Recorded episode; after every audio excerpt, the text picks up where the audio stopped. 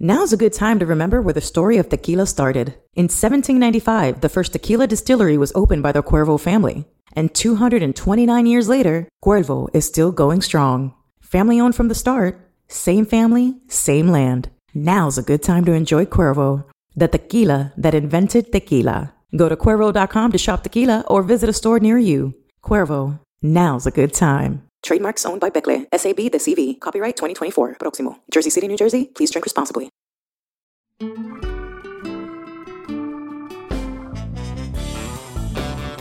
We're presented by DraftKings Sportsbook, an official sports betting partner of the NFL. Download the DraftKings Sportsbook app now and use code DAN for a special offer when you sign up. That's code DAN only at DraftKings Sportsbook. Always enjoy talking to this guy. Always enjoy that he has takes that he's not afraid to give, no matter how it is that they land. A lot to cover with him, a lot of ground that I want to cover. So let's start, Buzz. And I admire your work, obviously, have for a long time. Your writing in uh, ver- about various different subject matters. So let's start here. As a Pulitzer Prize winning journalist, what do you make of the state of journalism right now? Well, I mean, you know, I think there, there are exceptions to the sorry state. I mean, I think the New York Times has done an amazing job of, uh, you know, adjusting to the modern age. I think their online site is is amazing. Uh, it's innovative, um, and by all accounts, they're doing well. The Post is doing okay.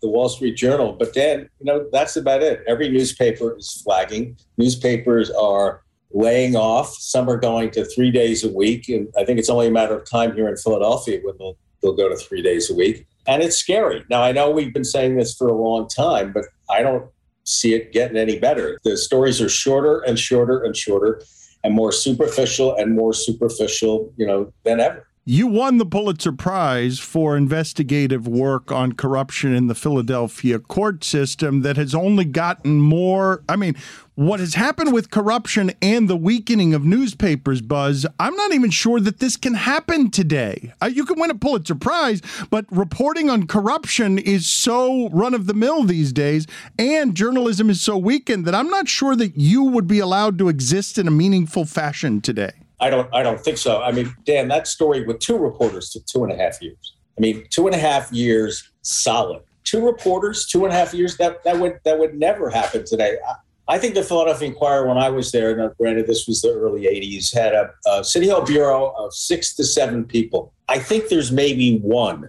full time. So you're not you're not covering City Hall anymore you know you're, you're picking and choosing and hunting and, and pecking and the type of investigative reporting was done at the miami herald routinely that was done at the philadelphia inquirer that was done all over the country. You didn't have to be the new york times. I think that's primarily gone. They just sort of we have to go online. We have to go online. We have to go online. But very few papers have figured out how to monetize. What do you regard as your greatest work well, you know what? I'm going to be honest. Maybe this sounds self serving. I, I think this last book, The Mosquito Bowl, is my greatest work. Will it be my most popular? You know, I doubt it. That's Friday Night Lights about high school football in Texas. This book took me five years. And, you know, for me, the test is did you write the book that you set out to write? And I did. It's got a lot of moving parts. It's it's complex. It's not superficial, but I think it really tells uh, not just a riveting tale, but a really, really important one to give memory to very young men who died for the cause of the nation uh, in the Pacific War. The Mosquito Bowl, a game of life and death in World War II. Why did you choose that as subject matter? These are giant investments. And when you've written Friday Night Lights, you have to be very careful about what you're going to choose to pour months and years into. Why this is the choice? Well, you know, some have said, Buzz, you should have quit while you were ahead. Just that's it. I'm done. You know, I'll see you in heaven or hell. Look, I'm always looking for a great story. Great stories, they're hard to find. You're looking for narrative, you're looking for substance, you're looking for character. This hit me out of the blue after sort of five years of not having an idea. I was online and I read a little bit about this thing called the Mosquito Bowl. It was this improbable football game played between two regiments of the Marine Corps on Guadalcanal on Christmas Eve of 1944. They were stocked with great college football players. Some had played in the pros, three bona fide All Americans, seven captains from coast to coast, including Brown and Notre Dame. But the real upshot, what got to me emotionally, was of the 65 who played in this joyous game, 1,500 Marines came drunk gambled. Of the 65 who played, 15 were later killed several months later at, Okinawa. And to me, that was a really, really riveting, perhaps wrenching, dramatic story.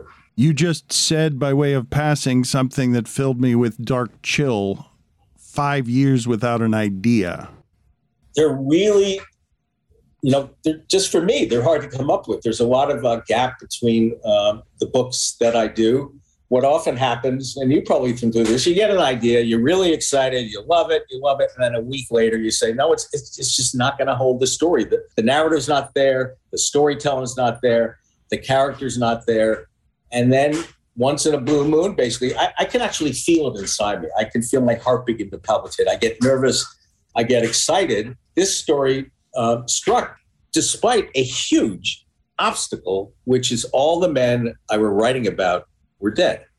Of the 65 who played, 64 were dead. And I said to myself, how the, how the hell am I going to do this? Can I get anything? And then, you know, it's like reporting. You work, you get lucky. And I found that some of the men I write about, I write about four, had left a really, really good paper trail. Their parents had kept everything. So I said, all right, um, there's a way to portray these men from really the beginning of their lives through college to the Marines and then to the utter horror of, of Okinawa and then what put me over the top was my father was there. My father was a Marine rifleman at Okinawa, which I didn't know until I did the book proposal. I knew he was at Okinawa. I didn't know where he was. I don't know what his rank was. And I went on the muster rolls. I said, "What the hell? Let's let's see." There he was. We have the same name. My father in one of the regiments, the Fourth Regiment, that I'm writing about, and that really freaked me out. Just like that, you just discovered it. Yeah, I mean, because he never talked about it so I always figured this is this is hands off. I mean, he doesn't want to talk about it. He doesn't want to be reminded of. He would joke about it a little bit and make light of it. Uh, and I remember asking him once. I said, "Dad, did you um, have a rifle? Yes. Did you shoot? Yes. Did you kill anyone?" He said, "I wasn't going to look. What are you crazy? I wasn't going to. I don't know. I don't care. I know I fired it, and if it hit someone, uh, that was great. But he was a pacifist. Uh, he hated guns, but you know, at that point in time, everyone served. It was the beauty of everyone, of any socioeconomic grouping coming together uh, in unison to defend and fight for the country. And, you know, including my dad. He was at Dartmouth and then got drafted out of Dartmouth after his freshman year. I mean, he was 19 years old. I, I can't imagine. A lot of the guys I read about it are early 20s or younger. How do they get off that transport to, to go to shore? What was within them? I kept saying, can I do that? I hope I could, but probably the answer answer uh, is no. But they didn't see themselves as brave in the Mosquito Bowl. It was duty. It was as simple as that. This is my duty, and I will see it to the end. I hope I live, but I may die. Which process do you enjoy more, reporting or writing? Oh, Jesus. Writing is great when it's rolling and, and when you have confidence. It takes a while uh, to gain that confidence. There are a lot of false steps. You're really tentative at the beginning. You know, I try to write. I try to write at least a thousand words a day. Sometimes I'll write more. Sometimes I write less. I put something on the page, and then there are those horrifying moments where you, you feel I'm stuck. I, I don't know where to go. There's no rhythm in the writing. This, the sentences are, are clunky and you you know you you get over it. The research on this was a blast. This was all historical research and i loved it. I never ever tired of it because it's the ultimate reason to be a journalist for me. It's the hunt and peck. You have this massive material and then for weeks you're looking around looking around can i use anything? Can i use anything? And then there's a little strand over here and a little strand over there and then it begins to pull together. I, I loved uh, i loved doing the research and at the end uh, i think the book did gather together. A lot of moving parts uh, it was a huge puzzle, and, and where to put the pieces was a tremendous challenge. You've lamented with us before doing the LeBron James book. Is it because the reporting couldn't be thorough? Is it because you knew you had to write around a bunch of stuff and you don't like you like yes. giving the most authentic version of things? Yeah, and you know what? I don't blame LeBron. You know, LeBron is such a physical specimen. You know, you, you think he's 35. I mean, he was I think 21 or 20 um, at the time, he was still with Cleveland. He actually wasn't that well liked. Uh, a lot of people considered him kind of a punk, and he he just didn't. He wasn't into it. He just wasn't into it. Um, I basically got two to three hours. He didn't really care. And the worst thing was, Dan, uh, we go to the gas station to get gas. He doesn't have his wallet. Maverick Carter doesn't have his wallet. I got to pay for the gas.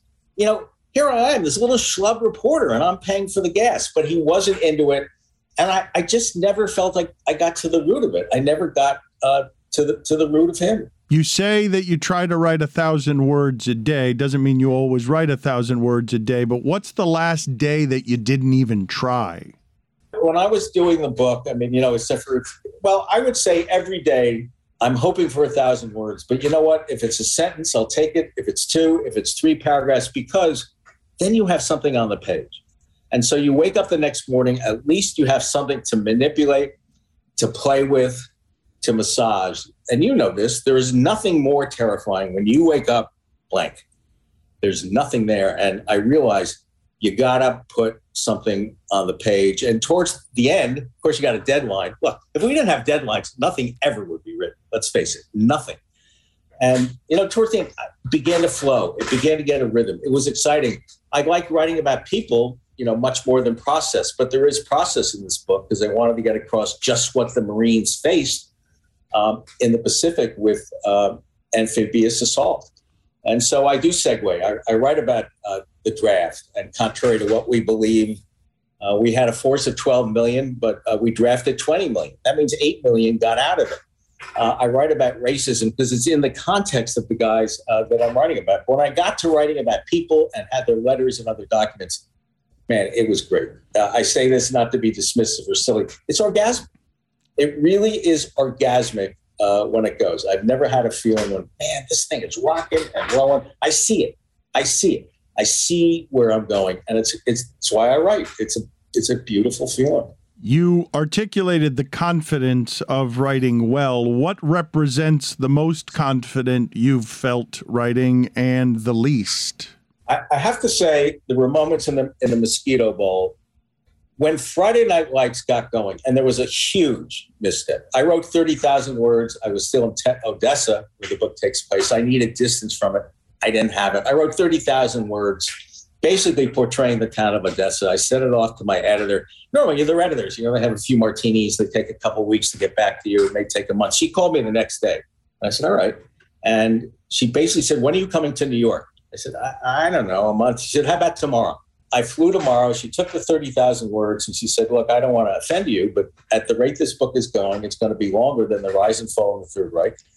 And Odessa is not Nazi Germany. And literally, then we sat down in her small office. We used index cards and she sort of grilled me. It was almost spontaneous. What, what characters are we writing about? What games are we writing about? Why are we writing about the games? What's the social significance? How do they advance the narrative? And I saw it then on a corkboard. I saw the pieces rip through it, rip through it. Once once I got a good outline down and I could see it with those index cards, it was a blast. It really was a blast. It was my first book. I was 33 years old, and you're not going to have a feeling like that like that again because the success was ridiculous. I, I still need. I just got an email today from someone in France who wants a copy of the book. I mean, it is the book that won't die. So I'm hoping the Mosquito Bowl, you know, maybe takes the edge off that. I don't know. The grand majority of people never even get one like that, but to have that be your first, I wonder what happens with the uh, uh, the emptiness of the of the afterward. It's it's gotten better. There were times in my life where it was very very hard because I think we all want to move forward in life. We all want to. Those of us who are ambitious, and many are, we want to top what we've done. I mean, that's part of life. Look, I, I know uh, the book has sold close to 2 million copies. It, it took off. I don't brag. It's iconic. Friday Night Lights is part of the vernacular. I knew I'm not going to top that. And there were moments where I was really, really despondent uh, and depressed. My second book was about Ed Rendell when he was the mayor of Philadelphia trying to save the city. I, I knew two months going in, this book is not going to have anywhere near the success of Friday Night Lights. I don't know if it's going to have any success I could not write for three months, which is when I went to a psychiatrist and I could put on antidepressants and anti anxiety because I was really blocked up and it helped. And then my father said, Look, I think that's it, Buzz. I think you're feeling sorry for yourself. I think that's a good problem to have. it's a good problem to have that you've written a book that for whatever what whatever reason took the nation by storm. So just move forward and, and, and stop comparing it and be proud of it. Don't be dismissive of it. Be be proud of it. And so finally, at the very ripe age of 67, I'm proud of it. Well, when did that happen though? When did you arrive at something closer to peace with all of that? I would I would think I'm, I'm trying to think maybe 10 years ago, maybe maybe 15, 10 or, or, or maybe less. Um, I wrote another book that did well about the art of managing with Tony La and that did well, and that was a bestseller. So at least that made me feel um, better. But you know, my life has had a lot, a lot of ups and a lot of downs. I've gone through phases of life you know, I had a, I had a weird time in there. Um, I don't know if you've seen the documentary. I kind of hope you haven't. Uh, no, I have, and I want to talk to you about that. You've really sure. you've gone out of your way to show your life to people. With well, uh, I have, and I felt at the time that was important. I think it maybe was uh, too intimate, but I wanted to show people, you know, that we all have appetites. A lot of this was about my sexual proclivities, good or bad, but we have appetites and we have things in our lives. Some you're ashamed of, but some you should not be ashamed of. But I was I was reeling at that point in my life. I, Vanity Fair, they had had uh, The Purge. Everyone I knew was gone, including Graydon Carter. I did not. This book idea was percolating, but it wasn't formed. I said, "What am I going to do with my life? You know, I'm on my own. I, I have nothing." And in a sense, I feel there was a certain self destructiveness in being so intimate. Why I kind of admire it. And then I said, you, you got to go back to your roots. You, you got to go back to what you're good at. You know, you've gone over here, you've written for television, you've written memoirs, you've written this, you did a book with Le- LeBron, a book with Caitlyn Jenner, none of which were really satisfying at all. And I said, this idea came to me, and I think it, I don't want to be dramatic, but it righted. It righted my life and brought me back to what I love and what I'm really good at. When you say you were blocked up for months, what was it? Pressure? The pressure of having to meet what it is that you did that was unprecedented at 33? Part of it, there was a lot of sort of soul searching. This, God, I, I, I wish I, I, at one point I said, I wish I had written this book when I was in my 40s. I wish I had written other books, and this sort of came in came in the natural progression. I'm I'm 33 years old. This thing is going to sell two million copies. This this Friday Nights is, is going to be a movie. It's going to be a television show. And as I'm doing a prayer for the city, some of that I didn't know. I said, this thing's not going to fly. It's, it's not going to fly. What's the constituency for a book about a mayor of a big city? What, five other big city mayors? And I couldn't go forward. I just, I was blocked. I kept saying, it's not going to fly. It's not going to have anywhere near this test. Are you going to be, and I actually said this to myself, are you going to be the literary equivalent of, of, of, the great high school quarterback who goes to state and then never plays again? Is that what you're going to oh be? Oh my and God! So you were, went through my, my mind a lot. Were you dealing with fraud stuff? Were you dealing with I'm an imposter? You have this yeah. successful book that's a monster, and you're like, are people going to realize that I can't do this every time? I, I didn't. It's a good question. I didn't feel like a fraud, but I there was a part of me that said, "Look, I can't do this every time." So I would see reviews I even saw one today, actually. You know, not as the Mosquito Bowl is a nice book, but it's not as entertaining as Friday Night Lights. Well, you know what? I'm sorry that war, World War II, and people dying and getting shot and killed is not as entertaining as Friday Night Lights, and I will take that under advisement. But it it, it made me livid. Why compare it? They're apples and oranges. And you know, then I go through. Oh God, 33 years old. I'm now 67. 40 years have passed I want this book to do well, but you know, I got to be zen about it. It's it's not it's not going to have the same success. It just isn't. But I'm really proud of the book. Buzz, I want to shake your shoulders and tell you at this age to stop getting livid because someone has written a sentence of criticism about your book. You you're can't the, help it. You're the same way. What are you talking about? No, I can't read that stuff anymore. I'm not going to be made angry by some person who doesn't understand how hard it is to write oh. a book and how much Boy, you po- how much you poured into it. Like I'm not going to be made angry. You, I've well. I've thought since I've known you that you have an anger problem, and so I want you to not be as angry about shit that doesn't matter. I'm much better. I promise I'm much better. But it did it, it, You're right. I shouldn't read it, but it made me live it. I, I spent five years on this thing. This review, if it took 15 minutes, that's probably too much time. 15 minutes. It was terrible. It was in the Pittsburgh Post Gazette. I forget the guy's name. Still hurts though. Still hurts. If you read that stuff, it'll hurt. Like, why are you taking time? Hurt. Why are you taking right. 15 minutes to be cruel to me when I poured five years into this and you have no idea how much I care about this project? You know, you have no idea this bit of art, what it took to be meticulous, obsessive, crazy to sculpt this so that you could write, so you could burp out 15 minutes of diarrhea about it's not quite Friday Night Lights. Hey, will you do me a favor? Will you call this guy right now? That was an excellent riff. All right, let's call, call this him. guy and tell him because you're right. All right, let's... five years of my life, five years doing nothing, and to dismiss it. Well, some reviews are not going to be great. Some are going to be great. Some people spend time; they read the book. This guy did. It was just superficial crap, and I shouldn't have read it. But it's so tempting. It's so hard to stay away from it because the internet, you know, it's out there. What are people saying? What are people not saying?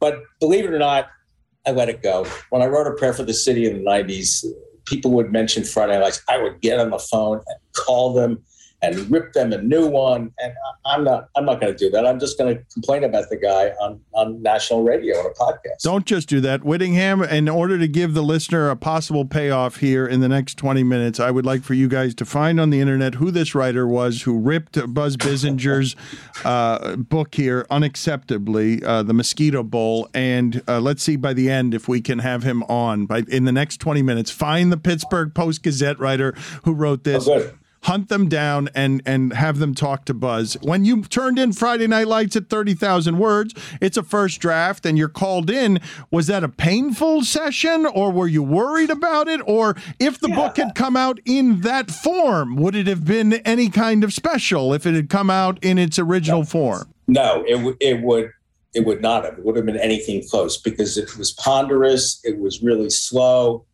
you know, as she said, this isn't Nazi Germany. It was taking forever. I wasn't up. I wasn't writing about any of the characters. I wasn't writing about any of the games. I really wasn't setting the atmosphere of this town obsessed, uh, you know, with high school football. So, so yes, I was scared, but she wasn't. She said, "Look, this happens. It's the first book. You're going to make mistakes." Uh, what I worried was she was going to say, "He can't do this. We're just going to cancel it. He can't do it." But when I saw those index cards aligned and on that corkboard. Then I said, all right, I see it. I got to face the book. Sometimes, you know, you write and you don't really face it. You don't really get into it. You dart around because you're scared of saying, what do I really have?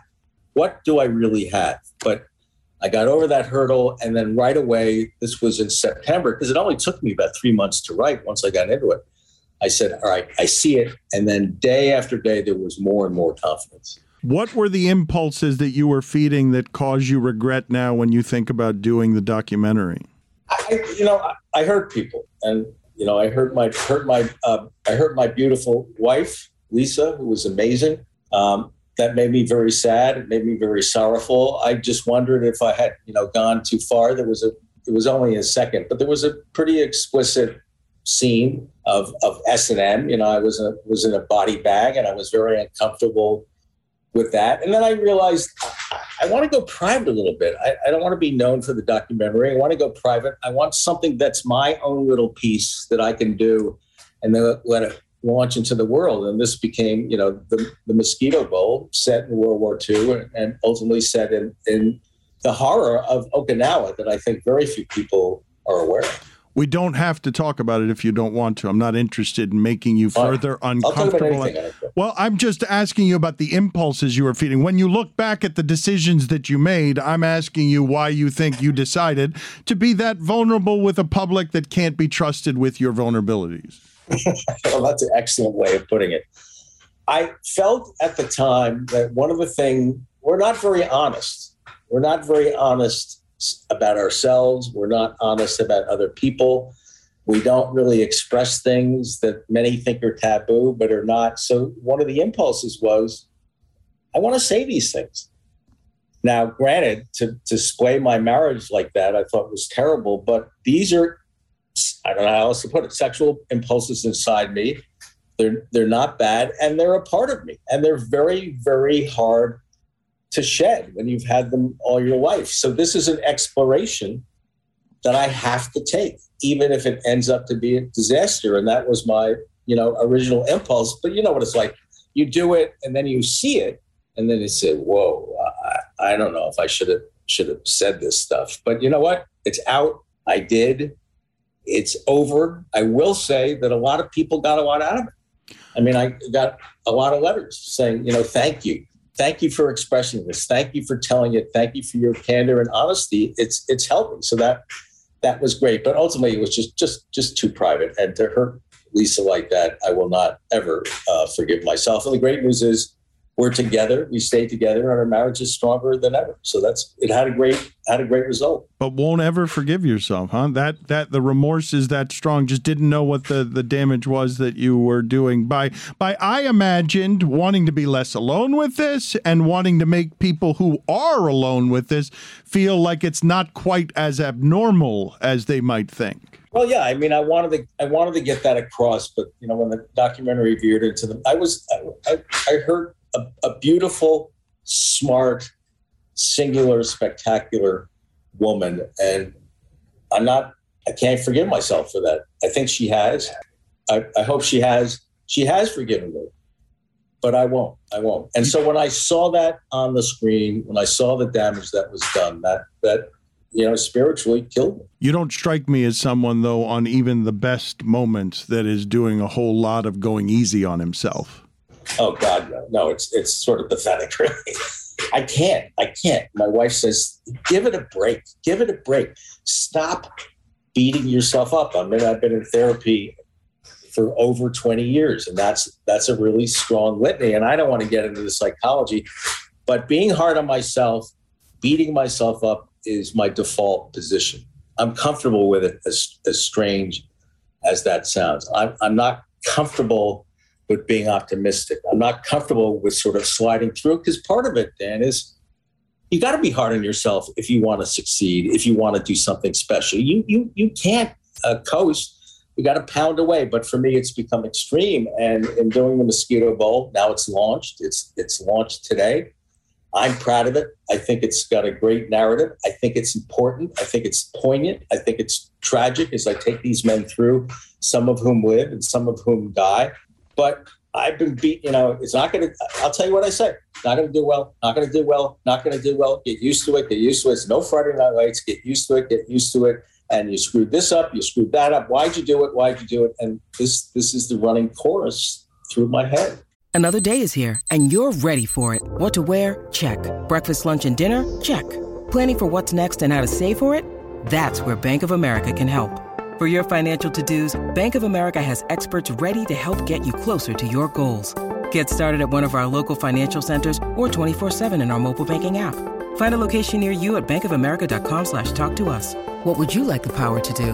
Mobile banking requires downloading the app and is only available for select devices. Message and data rates may apply. Bank of America and a member FDIC. Is there anything that you would like to do over about Friday Night Lights? What things, as you're meticulous about uh, perfecting things, is there anything that you'd go back and change? Or are you like, no, uh, no, that came out uh, pretty much a masterpiece uh, when it was done? I, I mean, I, the thing I would change is looking back, and I've never read it over. I've read parts of it, but the thing I would change is I thought it had a great youthful exuberance, and I think that was one of the reasons for success. But some of the prose was a little bit purpley. I think some of the prose was over the top. So maybe I would have screened some of that out. But no, I mean, you know, once I got going, this this was the book I set out to do in the sense that I'm proud of what I did. I had no idea what would happen during that season. I think I was the luckiest person alive because of all the ins and outs of the season the racism to the great running back Boobie Miles, almost not making the playoffs, the surreality of the coin toss to see who got in,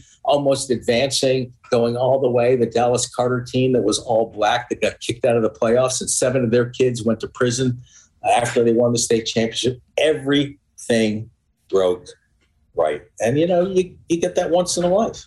I enjoy talking to authors for a lot of reasons, but one of them is because they invest so much in the meticulousness of some subject matter to pour in for years of investment to gather an expertise over what it is that they're chronicling. So I ask you these questions about some of your seminal work, asking you to define for me what you learned, okay? A one or two item learning? Because I know a lot of things get learned, but call me Caitlyn. When you do that book, what did you learn?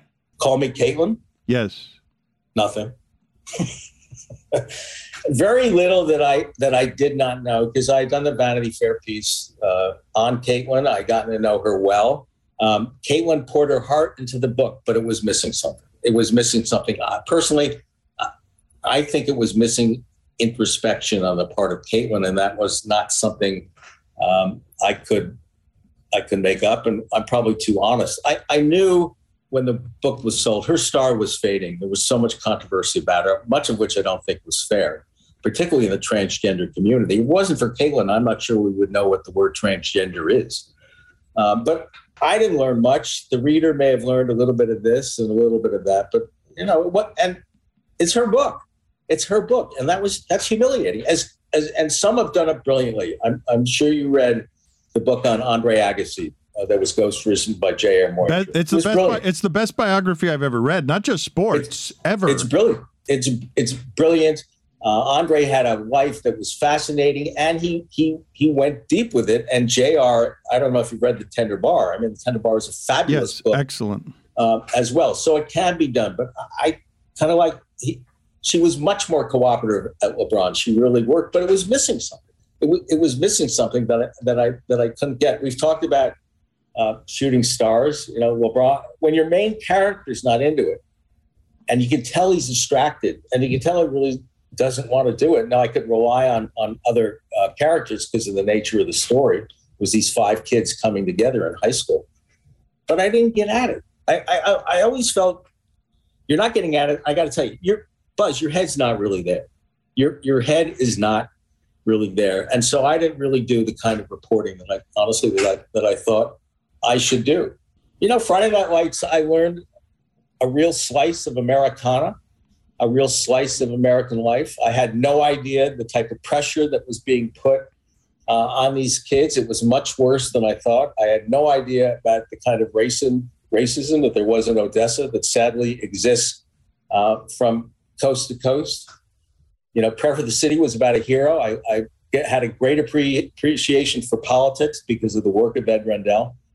The Mosquito Bowl was about commitment, incredible sacrifice, what duty really means, and the willingness of these Marines, and not just Marine, any seaman, any soldier, to be willing to sacrifice their lives. And what I learned is just how young some of these guys were who died, up to 65, who played in the game, 15 died. Dan, they were young.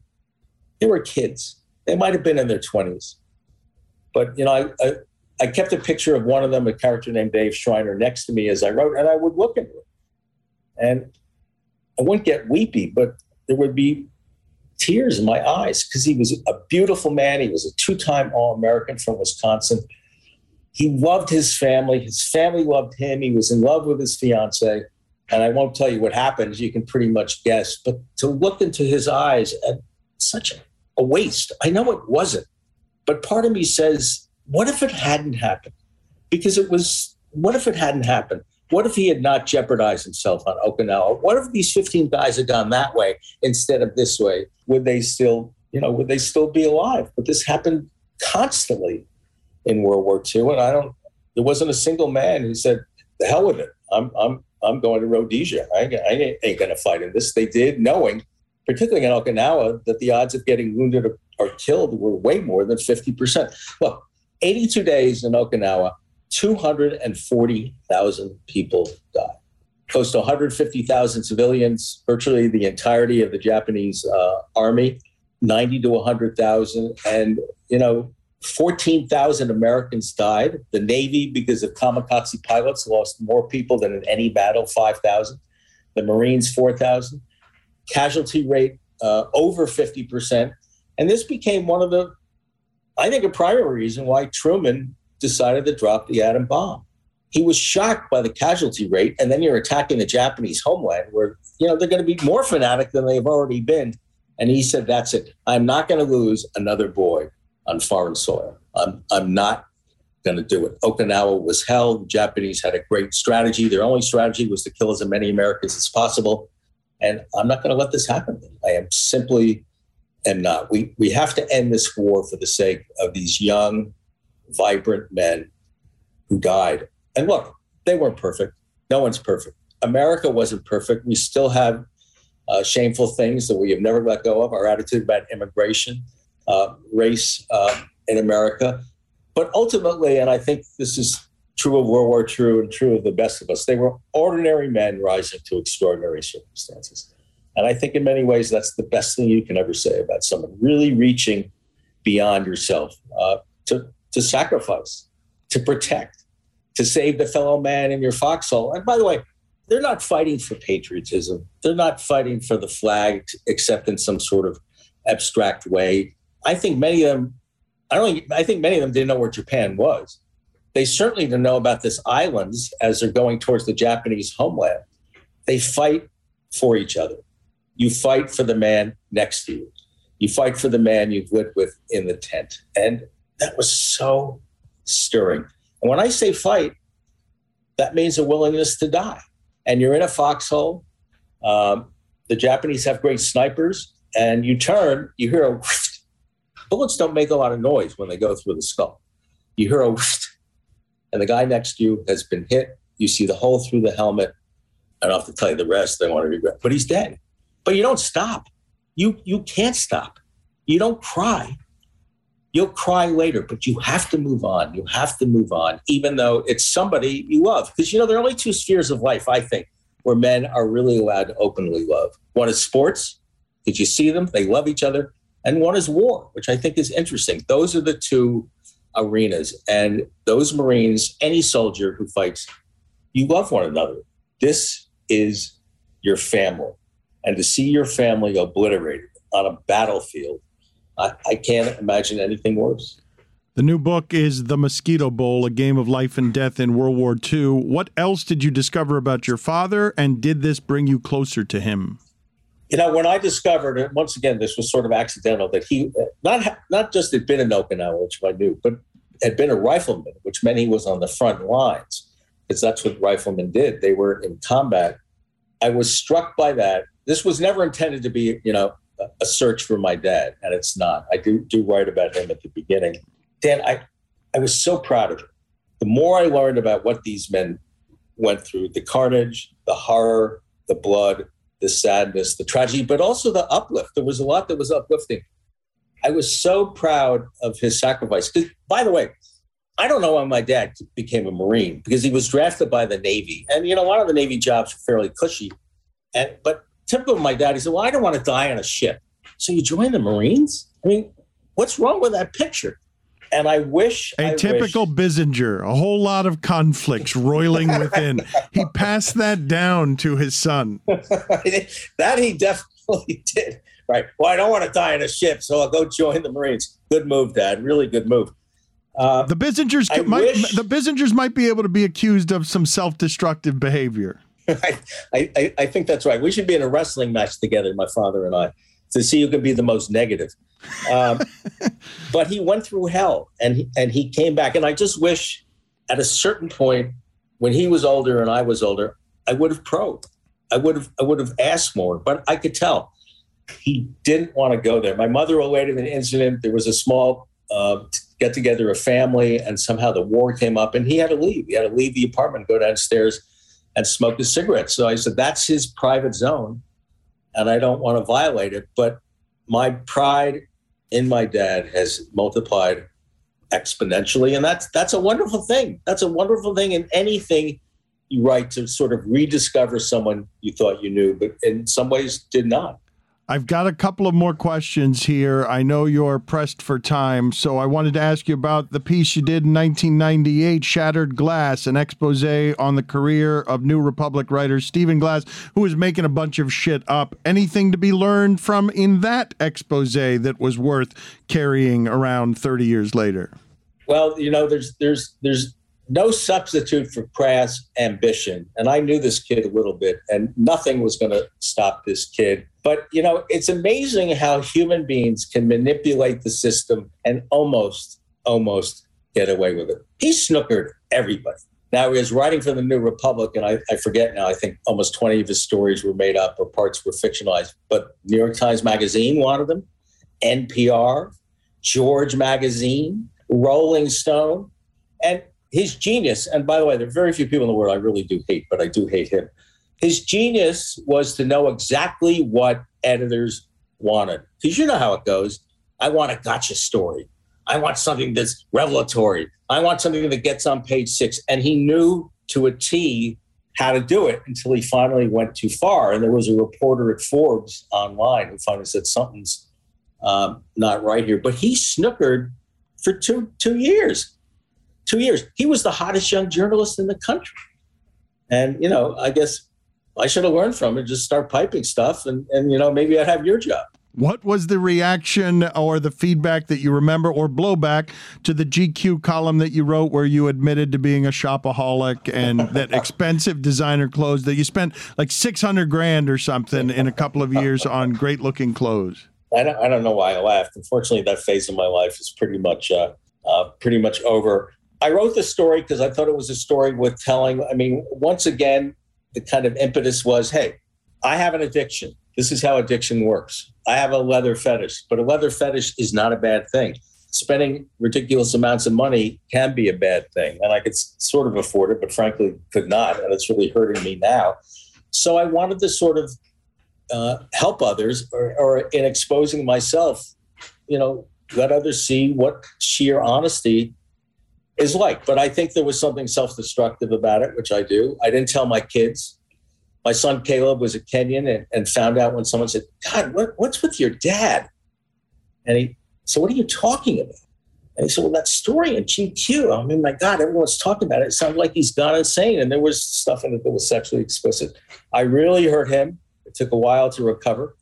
I didn't tell uh, my other son. And literally, the, the day that it came out, I, I was in rehab for what I would describe as an all purpose breakdown. My, my wife was just not going in a good direction. And part of it was I wrote a book called Father's Day about the relationship with my twin son who had trace brain damage. Once again, I liked the book, but it, it, it didn't really uh, hit the marketplace like I hoped. And I was really depressed. And when you get depressed, I don't know how you handle it, but I act out. I, I get self destructive. I don't like myself. And rehab you know, it's not perfect. There's something gimmicky about it, but uh, it actually did help my mood. I, I, stopped being so blisteringly angry about everything. So I really have not seen what the reaction to it is, although I've been told by people there was a lot. The rehab is for just all purpose being addicted to beating yourself up like what being which which is the addiction or being addicted to being addicted to things like what or just well there, there, was an addiction you know there was a, certainly an, an, an aberrant addiction to leather. And look, leather for me signifies a certain uh, sexuality. I, I was doing harm to myself. You know, I was doing harm. I was I was burning myself. I was playing around with things that, you know, could be really dangerous. You know, a, a hood, and if I could unzip it, um, you know, I would have choked myself to death. I was acting out. I I just hate to say it, but you know, I was screwing around. My wife was in Abu Dhabi at NYU. There was a, a 14,000 mile gap between us, or 14 hours, and you name it, um, I was doing it.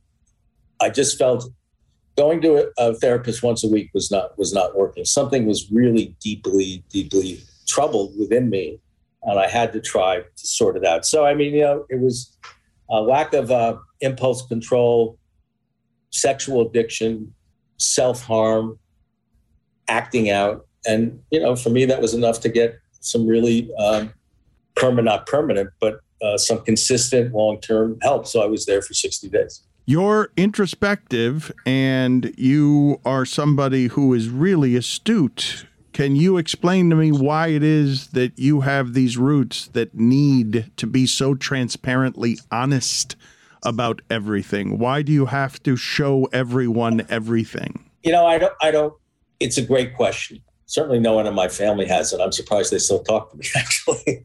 but it's, it's been, I think it's a part of me because some people are so dishonest. People are afraid of things. People are afraid of expect, expressing things. You know, everything is, is taboo. You know, I, I still like to wear leather. I think they look cool in it. Maybe I do, maybe I don't. But, you know, I would get compliments from women and minorities um, who loved the way I looked, and, and white men would look at me like I was insane. And you know, I said, guys, to myself, I'm I'm just expressing myself.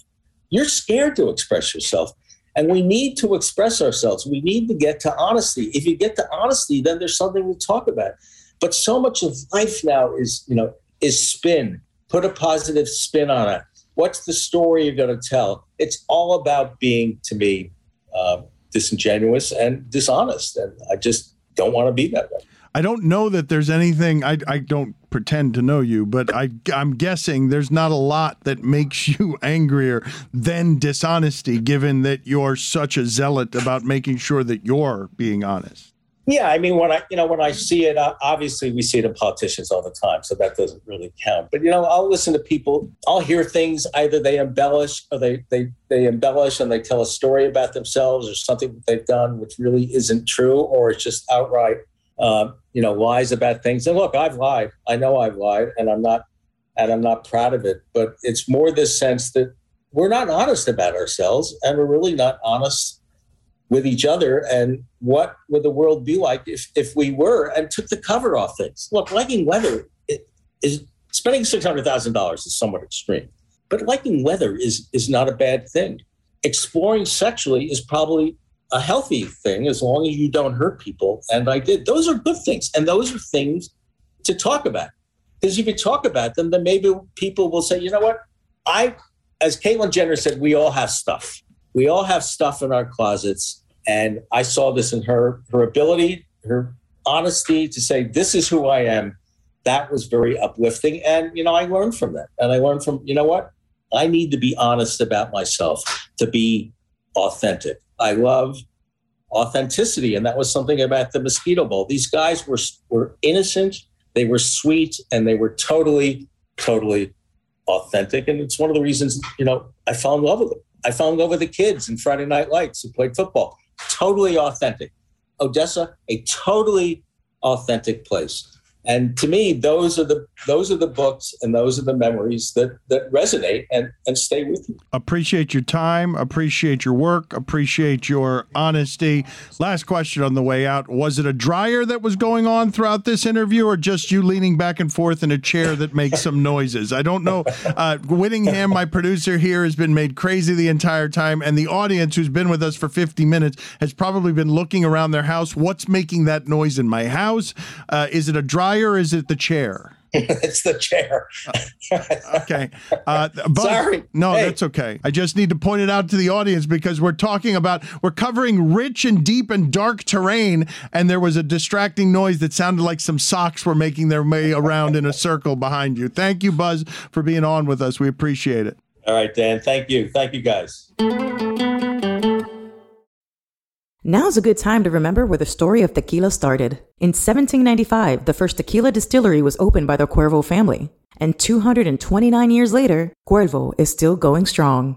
Family owned from the start, same family, same land. Now's a good time to enjoy Cuervo, the tequila that invented tequila. Go to Cuervo.com to shop tequila or visit a store near you. Cuervo, now's a good time. Trademarks owned by Becle, SAB de CV. Copyright 2024. Proximo. Jersey City, New Jersey. Please drink responsibly.